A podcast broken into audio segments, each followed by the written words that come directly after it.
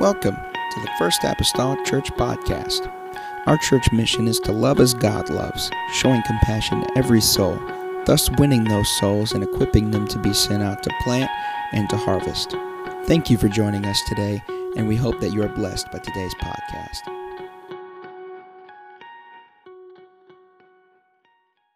Kings 4, verse number 1, starting. And just bear with me here. There are, there are several just names that are here uh, that we'll just jump through here today. But I thought it important to read these seven verses. Matter of fact, here lately I've been reading uh, in First Chronicles, like the opening First Chronicles has all these names. And uh, it's been really fun. They sound right in my head but uh, nevertheless. So the Bible says So King Solomon was king over all Israel.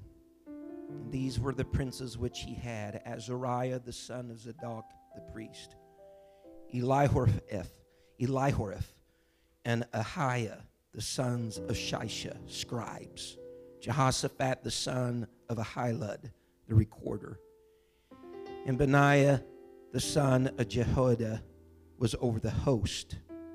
Zadok and Abiathar were the priest. And Azariah, the son of Nathan, was over the officers, and Zabud, the son of Nathan, was principal officer and the king's friend. And Ahishar, Ahishar was over the household, and Adoniram, the son of Abda, was over the tribute. And Solomon had twelve officers over all Israel, which provided victuals for the king and his household, each man his month in a year made provision. What in the world are you going to preach out of this mess? My key verse is verse number five. And Azariah, the son of Nathan, was over the officers, and Zabud, everybody say Zabud, the son of Nathan, was principal officer and the king's friend. I want to minister today those three words, last words of verse 5. The king's friend. The king's friend. Pray that the Holy Ghost helps us today. I feel my heart is burdened this morning. And I pray that I can somehow, with the help of the Lord, relay that in an adequate way for you all today. Father, I come to you this morning.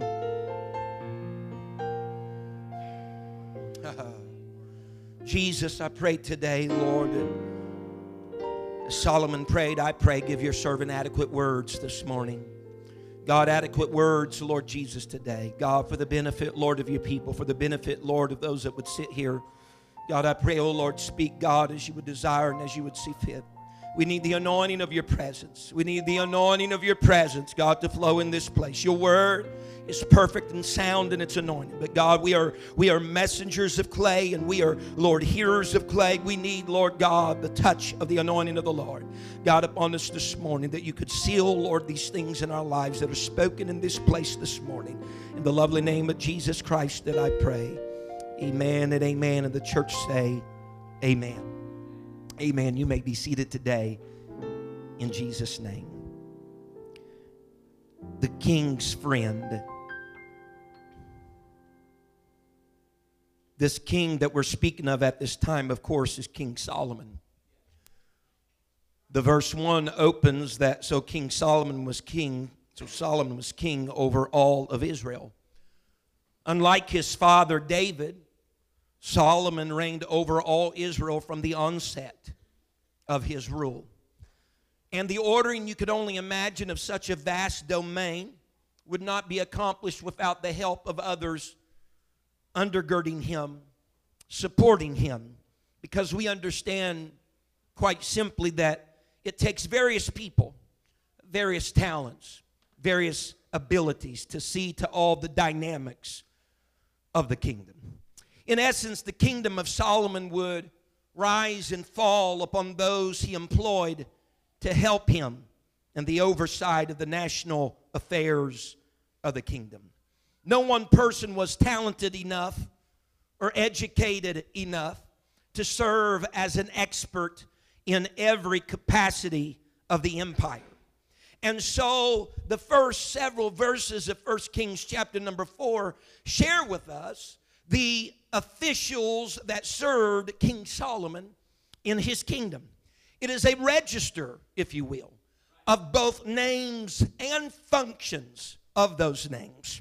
Among those listed are people that were giving regal, domestic, and military aid unto their king. Others were supplying religious and personal support to Solomon. There were listed in that list, if you were to catch it, there were princes and there were scribes mentioned. There was the recorder that was mentioned and the captain of the host or the captain of the army. There were priests in numbered in those first seven verses. There was the superintendent, if you will, of 12 officers that Solomon had. There was the head of the household that was enlisted there as well. And last but not least, there was the treasurer of all the bounty and the riches of the king. Yet, among all of these listing of names and listing of functions, in the midst of these, there is ascribed all of these functions to various names, but there is one name that has a function and an additional label attributed to him. The Bible says in verse number five Zabud, the son of Nathan, was principal officer and the king's friend. Now, you must understand the king's friend could have easily been the captain of the host. The king's friend could have easily been the, the head of the household or the scribe or the recorder or the treasurer, but the Bible says it was Zabud, the principal officer. Zabud is not mentioned anywhere else in the Bible. He is not known for any great exploit in the Word of God. His name has not been repeated upon the lips of the masses and the multitudes of people for years. Even our knowledge of him would be a loss had it not been for this record in First Kings chapter number 4. And so the only things that we know about Zabud is that he was the principal officer and the king's friend. Now, I think it goes to note this morning that one must be careful about who they invite into their circle of friends, who they would denote or place a label upon as a friend. Amen. Who they will allow into the innermost activities of their lives. It is that person that you may deem as friend that, that would have sway in your life but help direct your life, help influence your life. As a matter of fact, Booker T. Washington said, he said, associate yourself with people of good quality, for it is better to be alone than to be in bad company. The book of Proverbs 13 and 20 says, He that walketh with wise men shall be wise, but a companion of fools shall be destroyed uh, Solomon was basically saying in the book of Proverbs that you, you, you become or you are what you hang around with. You, you, you are what you walk with. You will become what you walk with. What you follow is what you will become. Jesus, that's the reason why in New Testament scripture, Jesus spoke his first call on his disciples in Mark 4. His call to them was this He said, Men, he said, follow me and I will make you fishers of men because Jesus understood that the character of those men would be affected by who they walked with and who they followed. The character of a man's company will dictate the character of that man's life. Can someone say, Amen? So, why in the world, Solomon, would you, among all these lists of names and other offices and function, why Zabud? Amen. Among all the people that it could have been chosen as the king's friend, why him? Folks, I believe, and you're going to walk with me today, but I, I feel like the Holy Ghost has something to say when it's all said and done. There are possibly two reasons stemming from Solomon's own father's kingship that influenced Solomon's choice for making Zabud his friend. These two reasons are not necessarily reasons in and of themselves, but two characters, two characters of two people that was in his father's rule and reign that influenced him to make Zabud the king's friend. These two people that David had in his reign, in his time of kingship, was one by the name of Nathan and another by the name of Hushai. Zabud, the Bible says in verse number five, Zabud is the son of Nathan. Some are unsure whether this is Nathan the prophet or not, but I believe pretty concretely that this is Nathan the prophet that we are talking about. Zabud was the son of Nathan the prophet. Not every time Nathan is mentioned in Scripture is he mentioned, not every time Nathan the prophet is mentioned in Scripture is he mentioned as Nathan the prophet. Sometimes he's simply referred to as Nathan. Not only that, but Nathan had been instrumental just a few chapters prior to the one that I read to you, Nathan had been instrumental in Solomon securing the throne of his father. If you will remember, Nathan the, the prophet had spoke to Solomon's mother. I got a lot of Bible stories today. Nathan the prophet spoke, and I'll probably have to tell them just so everybody they're, they're, they're familiar with you. Nathan the prophet had spoke to Solomon's mother, Bathsheba, and says, Bathsheba, you need to go in to David and you need to tell him, Did you not say that Solomon would reign as king? But at this time, Adonijah, another son of David, had professed himself to be king. He said, You need to go in there and say, Didn't you say my boy was to be the next king? But Adonijah is ruling and reigning. And Nathan said, When you do that, I'll come in just a little bit after you and I'll proclaim the same thing. David, did you not promise that Solomon would be king? And, Adonijah is the one reigning. And that's exactly what happened. Bathsheba went in there. Amen. This this this woman that, that David had relationships with to produce a Solomon. David is owed. And she says, David, do I remember right? Does my mind serve me well? Wasn't Solomon supposed to be the, the next king? And if David said yes, she would follow up with, Well, Adonijah is out there professing himself king and ruling and reigning. And then Nathan would come in and say the exact words. Did you not say that Solomon would be king? And so Nathan, as a result of all this, Solomon was crowned crowned, he was anointed, and he was the one to become king.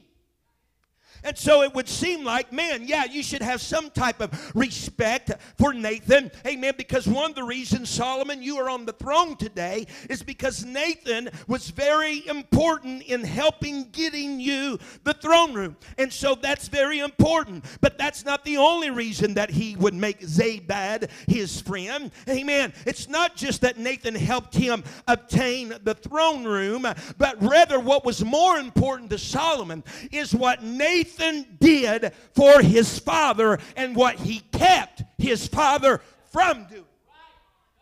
Someone say amen. Because the greatest mark of indiscretion in Solomon's in Solomon's dad's life, David's life, was his sin with Bathsheba, committing adultery with another man's wife. It was that sin that further led him to more sinning, to the murdering of her husband Uriah. And let me pause for a moment and tell you that's just the nature of sin. Sin is not satisfied to get you to commit a sin, but sin always tries to lead you from that sin to another sin. The Bible tells us in Proverbs that evil pursueth sinners. Sin is always trying to take you down the slippery slope to sinning again and again and again. And so David has committed his sin with Bathsheba. He has now murdered Uriah. He is going down the slippery slope of sinning time and time again. And so, this great scar in David's life, this great flaw in David's life, is this whole episode of David and Bathsheba and Uriah. The Bible says in 1 Kings 15 and 5 that David was a man after God's own heart. He was good in all of his ways, say only in the matter of Uriah the Hittite. However, that whole scenario would have been worse had it not been for Nathan. Because it was Nathan that addressed an unrepented David. It was Nathan that addressed an unrepented David with his sin. Someone say amen. Nathan went to David. He, he provides the parable. You, uh, let me tell the story. He provides the parable, amen, that there were two men. One had, amen, one little ewe lamb, another one had several. But there was a, a, a journeyer from afar that came to that man that had one little ewe lamb. And that one little lamb was just like family. It ate at their table, they took care of it. And when journeyers came from afar, the one that had several took the one little ewe lamb and prepared it for the journeyer from afar. David was outraged. He said, You're saying they took from a man that just had one and they were going to slay it for these men? We, we need to do something. We need to correct this. And he's saying all this thing. And what he's doing is setting up a parable, amen, that is parallel to what David had done to Bathsheba and Uriah. And whenever he hears all this, he says he's angry, he's upset. Nathan looks at David. I don't know if he pointed his finger, but that's what I imagine in my mind. Nathan points at David and says, Thou art the man. He says, You're the one that's done wrong. You're the one that has committed this injustice. Amen. He was truthful, amen, about David being the man, and David needed to repent. See, the matter would have been worse had David sinned with Bathsheba, sinned in the matter of Uriah, and never repented. Because had he done that, there was nothing but going to be a series of sin after sin after sin until David would be lost, David would be dead, and there would be nothing to be able to be done about David's dilemma. But because of Nathan, Nathan called to order a man that was unrepentant the Bible says in 1 Kings 12, and I don't have all these written down or typed up, but in 1 Kings 12 and verse number 13, in that matter, the Bible states these words. I got the wrong one. Nevertheless, whenever he spoke to him, it might be, I'm not even going to try. He spoke to him whenever David spoke back unto Nathan and said, I have sinned against God. Nathan's response to him was, Your sin has been put away. You shall not die. And so it's in that moment we see the instrumentation that a Nathan had in the life of a David that kept a man from death because he was willing to call an unrepentant man out of his lifestyle in what he was doing. And so Solomon, in thinking back on all of this occurrence, is thinking to himself, I need a man like that in my life. I need someone that can call me out when I've done wrong. I need somebody to somehow come to me whenever I'm caught in the clutches of sin and be able to point his finger in my face and say, You are the man. I need somebody to call me to repentance when I haven't repented. I need somebody to stand up when they see me sinning after sin after sin and say, Enough is enough. God has bigger and greater plans for you than what you're doing right now. Solomon is thinking if Zabud is the son of Nathan, perhaps he'll have that same character. Perhaps he'll have that same tenacity. Perhaps he'll have that same trait of being able to call a man out of his sin to a place of repentance. I need a friend. I need a friend like that. Someone say amen. Because David's life would have been prematurely doomed, folks had it not been for the forwardness of Nathan. And so Solomon believes Zabad, Zabud rather, is a friend, or rather is a son of Nathan. Perhaps he has that DNA, that characterization. And I need that type, that type of accountability in my life.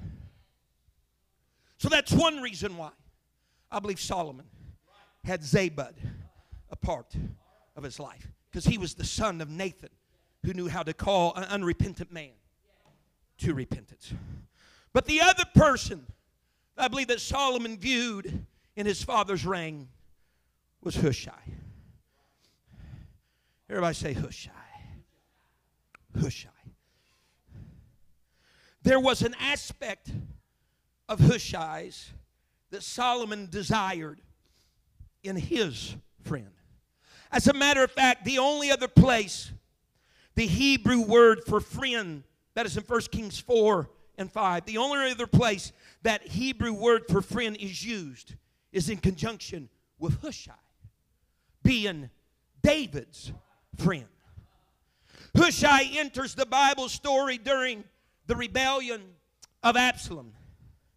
King David is leaving Jerusalem because of the rebellion. He's on his way out because of all the shenanigans of Absalom.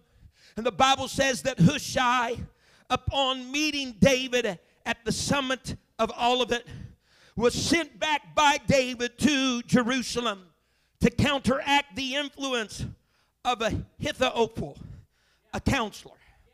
The Bible speaks of this. You can read of it in 2 Samuel 15 and 16.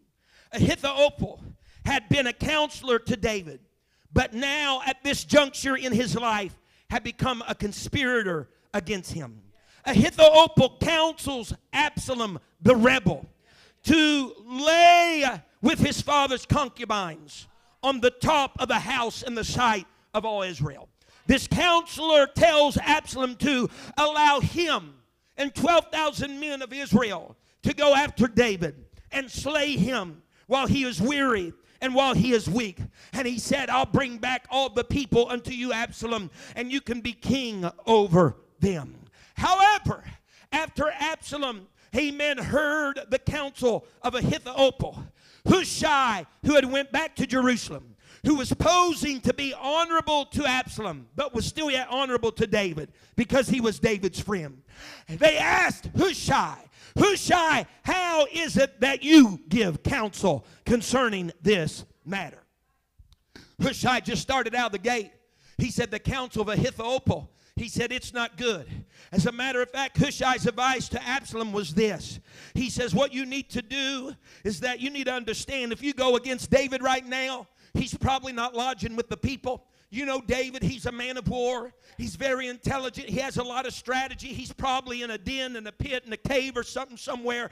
He's probably not with his people. For that matter, if he hears word of you coming against he and his army, man, he is like a bear that is just raped of its, its, its little cubs right now. He's going to come after you, and being a man of war, he is going to win. He said, My suggestion to you is this gather all the army of Israel that you can gather, from Dan to Beersheba you gather as much people as you can gather, and then you go after David. And so, in order to do that, that was going to take time. In order to do that, that allowed David just to get a little bit more prepared. He said, You get all the army together, and instead of Ahithophel leading the army, he said, You're supposed to be the king. You lead the army. You be the captain of the host. You go do what needs to be done.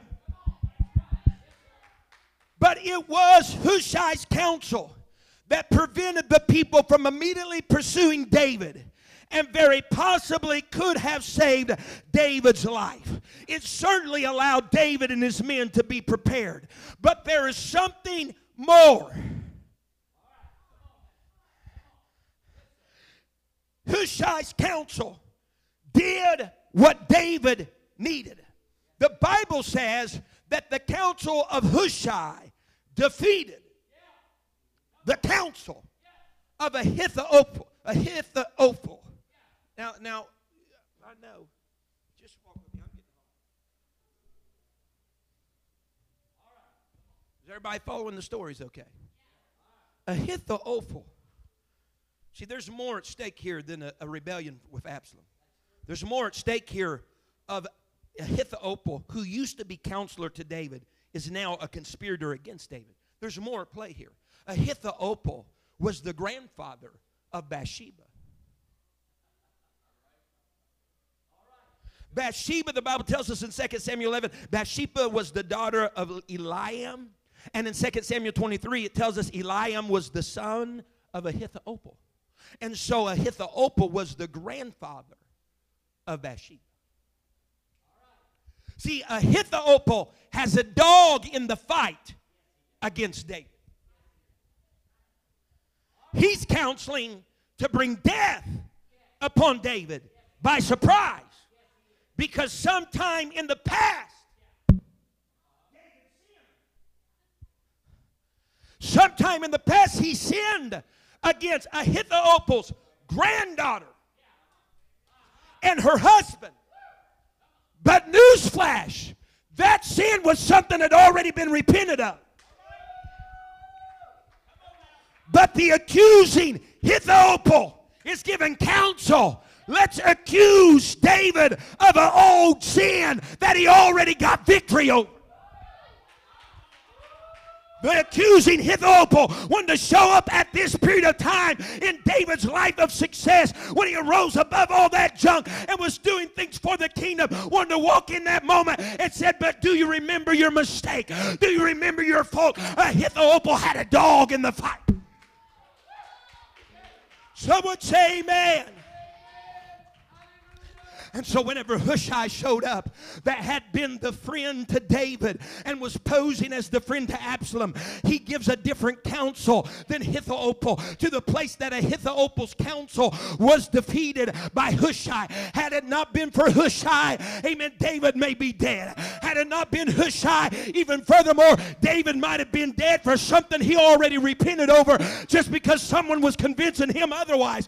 Because of a friend that David had, it stopped if you will, the hand of the accuser. It silenced the mouth of the accuser and allowed David's past to be his past because he had repented over that.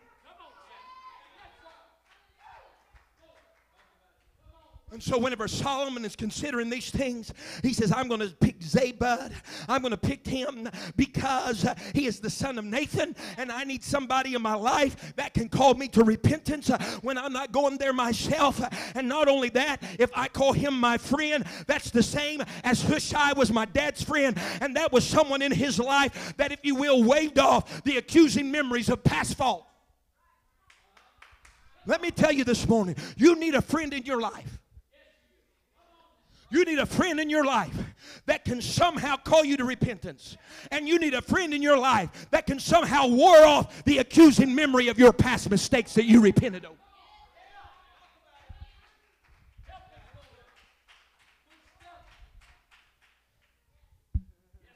And so Solomon is thinking, I need a friend like that in my life. I need someone that will silence the accusing voices of my past. Amen. Especially those things of my past that I've already secured victory over. Someone say amen.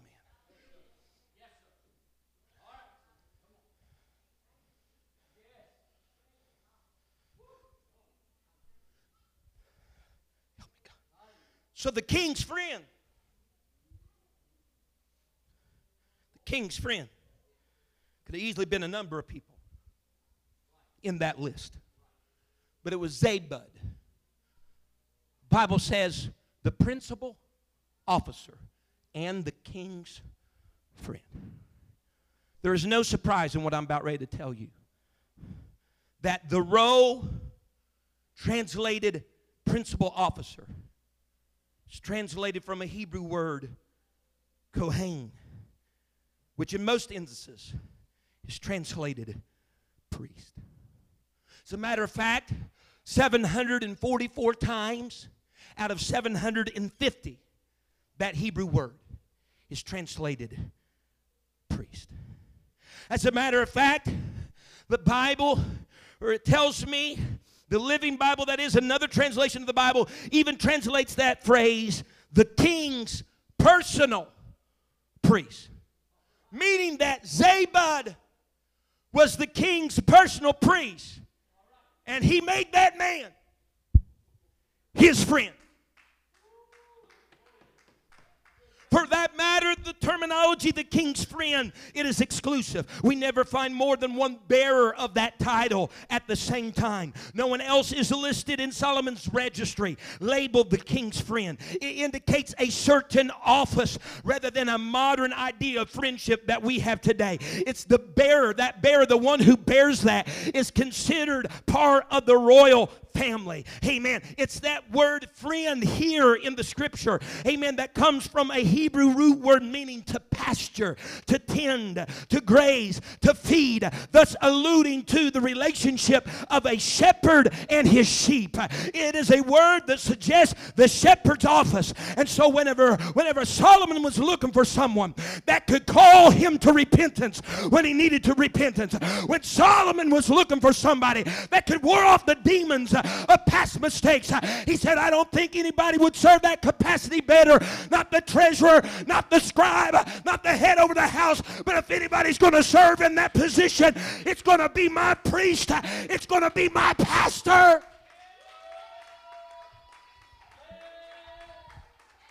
He said, Whenever I consider what I need in a friend, I see that I find it in my pastor. I'm not trying to feather a nest here this morning, but I'm trying to underscore the reality that you need a friend that Solomon had. You need a friend like David had that can call you out of your sin to a place of repentance. You need somebody that's going to go to bat for you when your past is coming.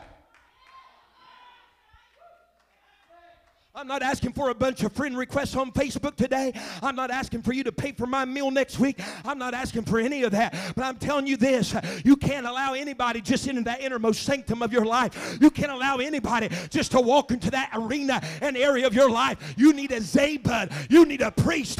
You need a pastor. You need somebody that can call you out and hold back other things at the same time. You need. Someone say amen. You need a pastor.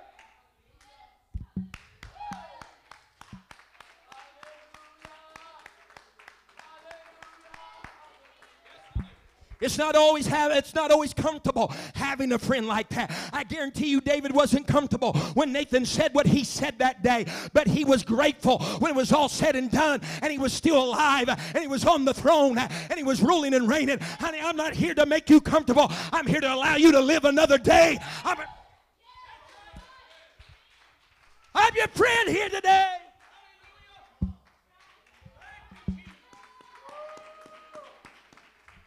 I'm here to hold back the voices of past mistakes. I'm here to hold back the voices that said you were a liar and you were a cheater and you were a fornicator and you were a drug addict and you were an alcoholic. I'm here to stand here and say all of that's under the blood accuser. All of that's under the blood of Ahithophel. All of that's under the blood. Go on and take care of You know what the Bible says after the defeat of Ahithophel? The Bible says he went home, he put his house in order, and then he hung himself. Because he knew he was barking up a toll tree whenever there was a friend called a priest standing between the man he was trying to accuse and himself. He says, I might as well give up. You need a priest as your friend in your life.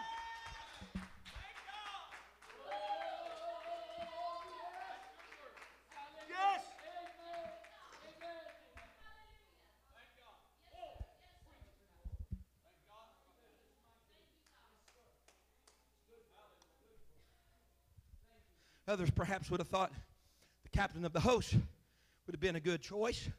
Have all the command of the army in a moment's notice. If the captain of the host is your friend, perhaps the treasurer, treasurer would have been a better person to fulfill that role and that office as a labeled friend. I mean, he could come, open up the bounty house of the riches if needful. But the Bible, Solomon, who the Bible still yet describes as the wisest man, as the wisest man. The Bible says his wisdom surpassed any other.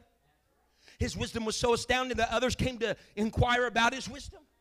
That Solomon, that type of man, the wisest man says, if I'm going to have any friend, let that friend be my priest.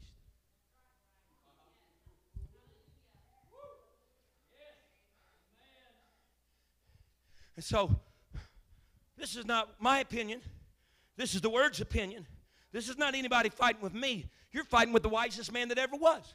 So if you think you're more intelligent than he is, do what you want to do. But the wisest man let the priest be the king's friend. Oh, yeah, captain the host could marshal an army.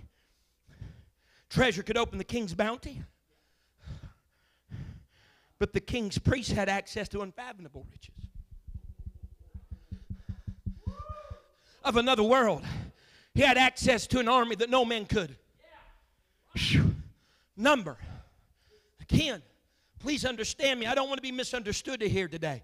I'm not standing here as a know it all. I'm not standing here arrogantly, arrogantly today as your pastor. This is not a feather my nest type of sermon, but this is a sermon. Amen. This is a sermon that's not telling you that every pastor is perfect and every pastor is infallible. You missed the boat. If that's what you got out of that, this is not what this is about. But this is about pastors not being better than anybody else, but just about them functioning in a role that is different from everybody else. This message is about, amen, someone has to give an account for you. This message is about that sometimes as a pastor, we deal with intimate dealings in your lives uh, on a natural state and a spiritual state. Amen. That we've kept company along with you on lengthy, burdensome paths of your journey. We've had private conversations uh, where some of your darkest secrets uh, have been divulged, yet been kept in privacy. Amen. And confidence.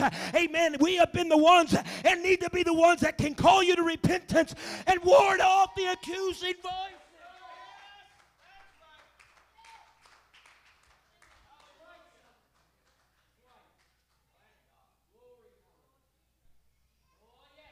Go on and get me John 3 29. You don't have to put it up yet, just get it. The word friend, there in the scripture. 1 Kings 4 5. Has a connotation there that the friend was the best man.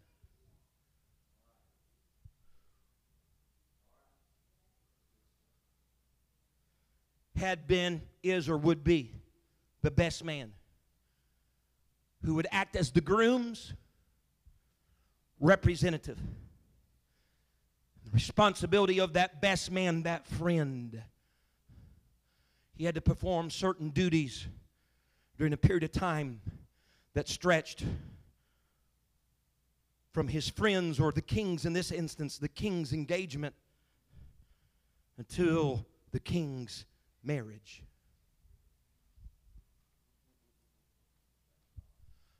Paul said to one of the churches in the New Testament scripture, I think it was to Corinth, I may be wrong, it might be Ephesus.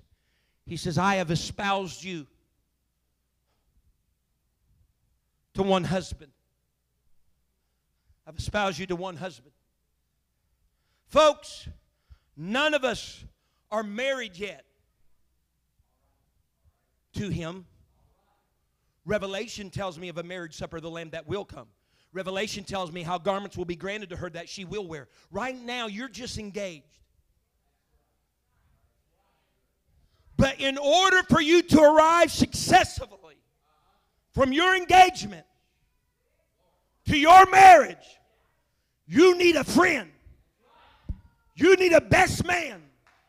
You need a priest that's going to help keep you washed. You, you need a priest that's going to keep the vine of other suitors. That's going to keep the attraction of other suitors.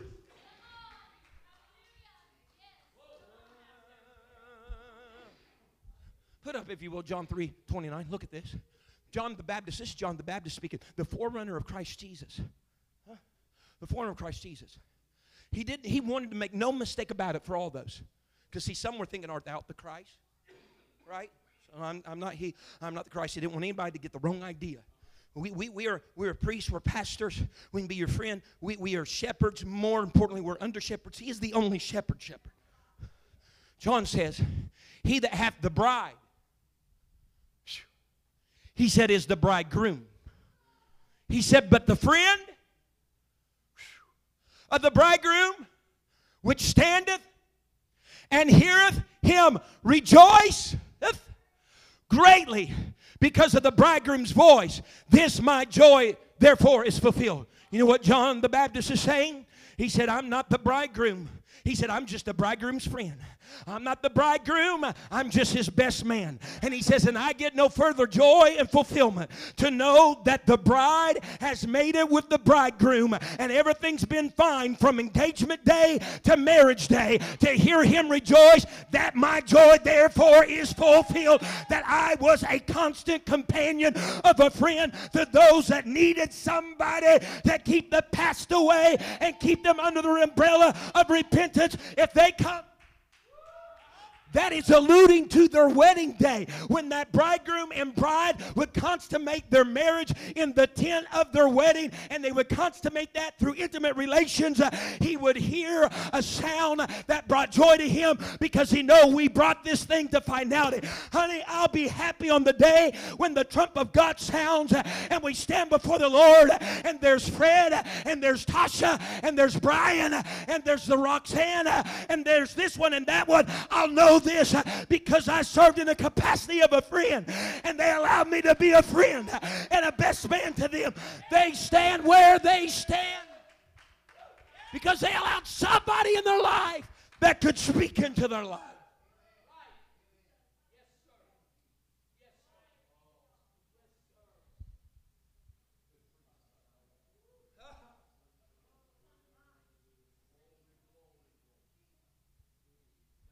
Having the recorder as the friend may not have turned out the same. Having the head over the host of the army may not have turned out the same. I got to find somebody that has the characteristics of bringing a man to repentance and staying the accusing voices of already repented sin. I got to find somebody like that. You know what? How about the principal? How about my personal priest? I'll make him my friend. This seems to be an office or labeling that Solomon chose. Nobody else chose this for him. This was not at the will of the people. You can make so and so your friend. This was a divine appointment from the one to whom the person was going to serve. Don't you allow other people, other voices, other ideas to start placing in your life the friends that they say you need. But I am asking you to allow me to step in your life and be the friend that you must have.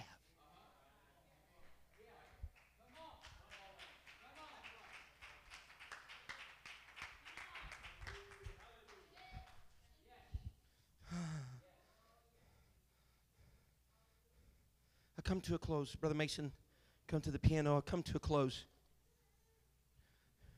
This might be a little bit of an elongated closing, but just bear with me. So how how vital, God, I feel you. How vital is the king's friend? How vital is it, Solomon, for your priest to be your friend? I'll tell you how vital it is by telling you how vital it was in someone else's life. The Bible records the story in 1 Samuel 28. Brother Zach, you can just grab verses 6, 14, and 15. 6, 14, and 15. You haven't put it up there yet. I'm sorry. 6, 14, and 15. 1 Samuel chapter 28 is a time Saul is king. Saul who the Bible says never inquired of the Ark of the Covenant,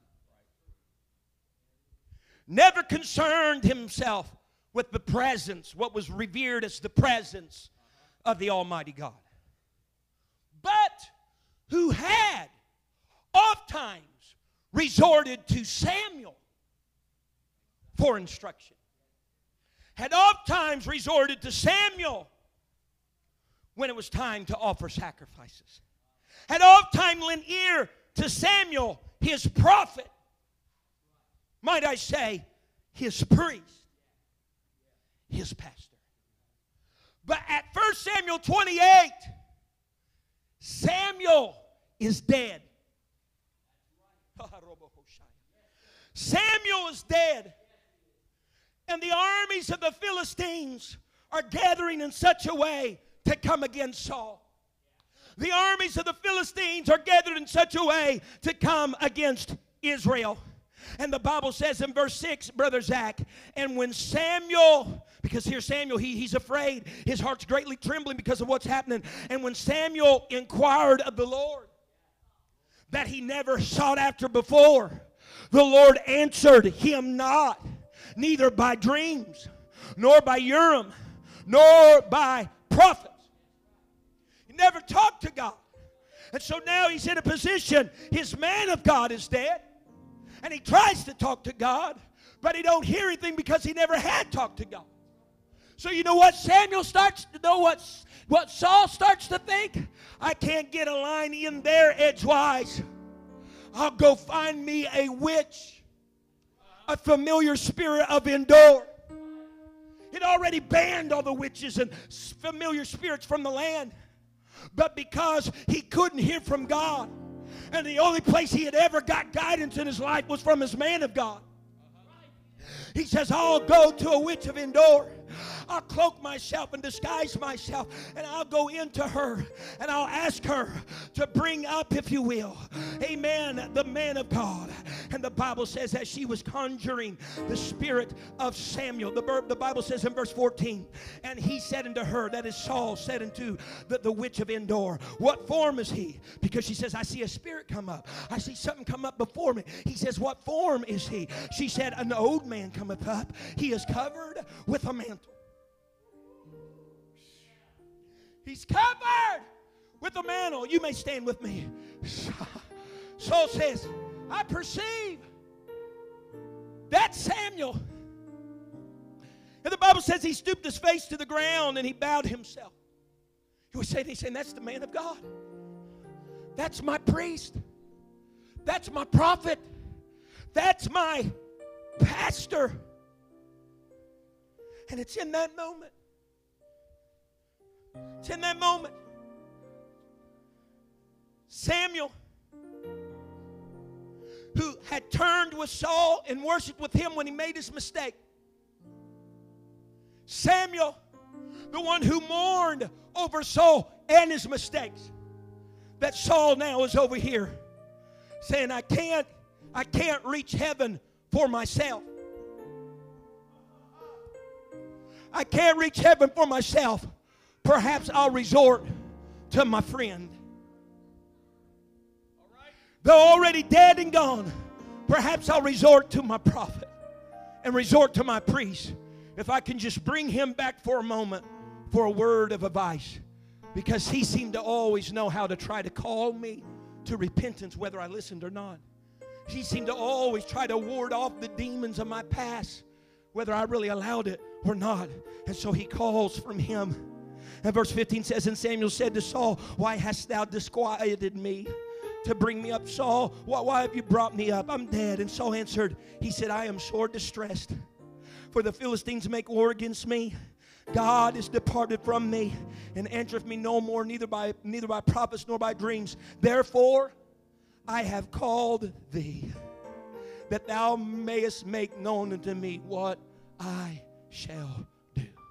You want to know? What the importance of making your priest your friend is is because the times you can't hear from God, God can speak through that man. That at times it seems like access is closed from hearing from God directly, God can speak through that man. And you can know a surety that when God speaks, that man is delivering it with love. And he's delivering it with patience. And he's delivering it with your best interests in mind. And that he's looking out for you because he don't want to see you die. He's wanting to see you to become what you're destined for, and he wants you to live. That's the king's. We can bow our heads all across here. That's the king's friend. And again, folks, please don't misconstrue, misconstrue or misunderstand. This is not about you and I going out for ice cream or nothing like that, okay? It's not about none of that. What this is about is you allowing me into your life. What this is about is you allowing my voice into your life. What this is about is with all due and proper understanding, taking it with a grain of salt if I ever point the finger and say, You are the man. Because I'm not doing that to try to injure you, I'm not doing that to try to hurt you. I'm doing that to try to propagate your life. I'm doing that in essence, to try to salvage you. You hear me? Salvage you. You remember it was, I think it was when one of the minor prophets talking about that if a man was a shepherd and a lion or a bear would come and take him away, that he would go out and bring back a couple of a couple legs or even an ear. What was he doing? He was trying to salvage what he could from the adversary and from the enemy because he was the priest. He was the friend of the people. These altars are open this morning. These are altars open this morning. See, there's other voices.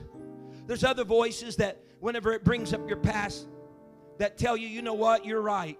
I'm not going to be able to live for God. I can't be a Christian. I might as well go back and just live my life the way that I lived it before God and just go do my thing. But see, the voice of your friend will defeat the voice of that type of counsel. Some of you might be coming to church and quote unquote on the surface living for God. But underneath all of the appearance and underneath all of the mechanics, there's sin. There's sin. It's lingering in your life. There's actions, there's things that are taking place that are not smiled upon by the hand of God. And you need somebody to call you out of that slippery slope of sin to a place of repentance. Please let me be your preacher today. Please let me be your pastor today. It might not be that I sit down with you and say anything. It might not be that I call you out among the congregation. I pray that I would never do that because that's not proper of a pastor anyway. But there might be something that I say through the preaching of the word. There might be something that the Holy Ghost would instruct through the teaching of the Word that would prick your heart, prick your soul, that would call you out and say, You're the woman, you're the man, that might call you to a place of repentance. And if you'll own the wrong, God will make it right. If you'll own the wrong, God will make it right and you shall live. You need a friend today. These altars are open. Whosoever will. It's not that you're doing anything. You don't have to come because, well, I am doing wrong and I do got sin in my life. You don't have to come because of any other reason that you just understand the importance of having a priest, having a pastor as your friend in your life. You need it. Amen. Saul, Saul came to that realization. Amen. Far too late. Had he followed the instruction of Samuel, he might have had further access with God. But he remembered all this too late. But whenever he even didn't have access to the heavenlies, he said, I'm going to resort back to my friend. I'm going to go back to Samuel. Folks, I, am telling you, there's times I sat between you and heaven, and I'm interceding for you. I'm interceding for your soul. I'm interceding for your family. I'm interceding for your circumstances. I'm interceding for your waywardness because I know that you need a friend. You need a priest. You need a pastor. You need these altars are open today, Brother Mason. If we can be. Thank you for listening. If you would like more information about our services and activities, you can find us on Facebook, Instagram, and Twitter with the username FACMC. Again, that's FACMC. Thank you and have a blessed day.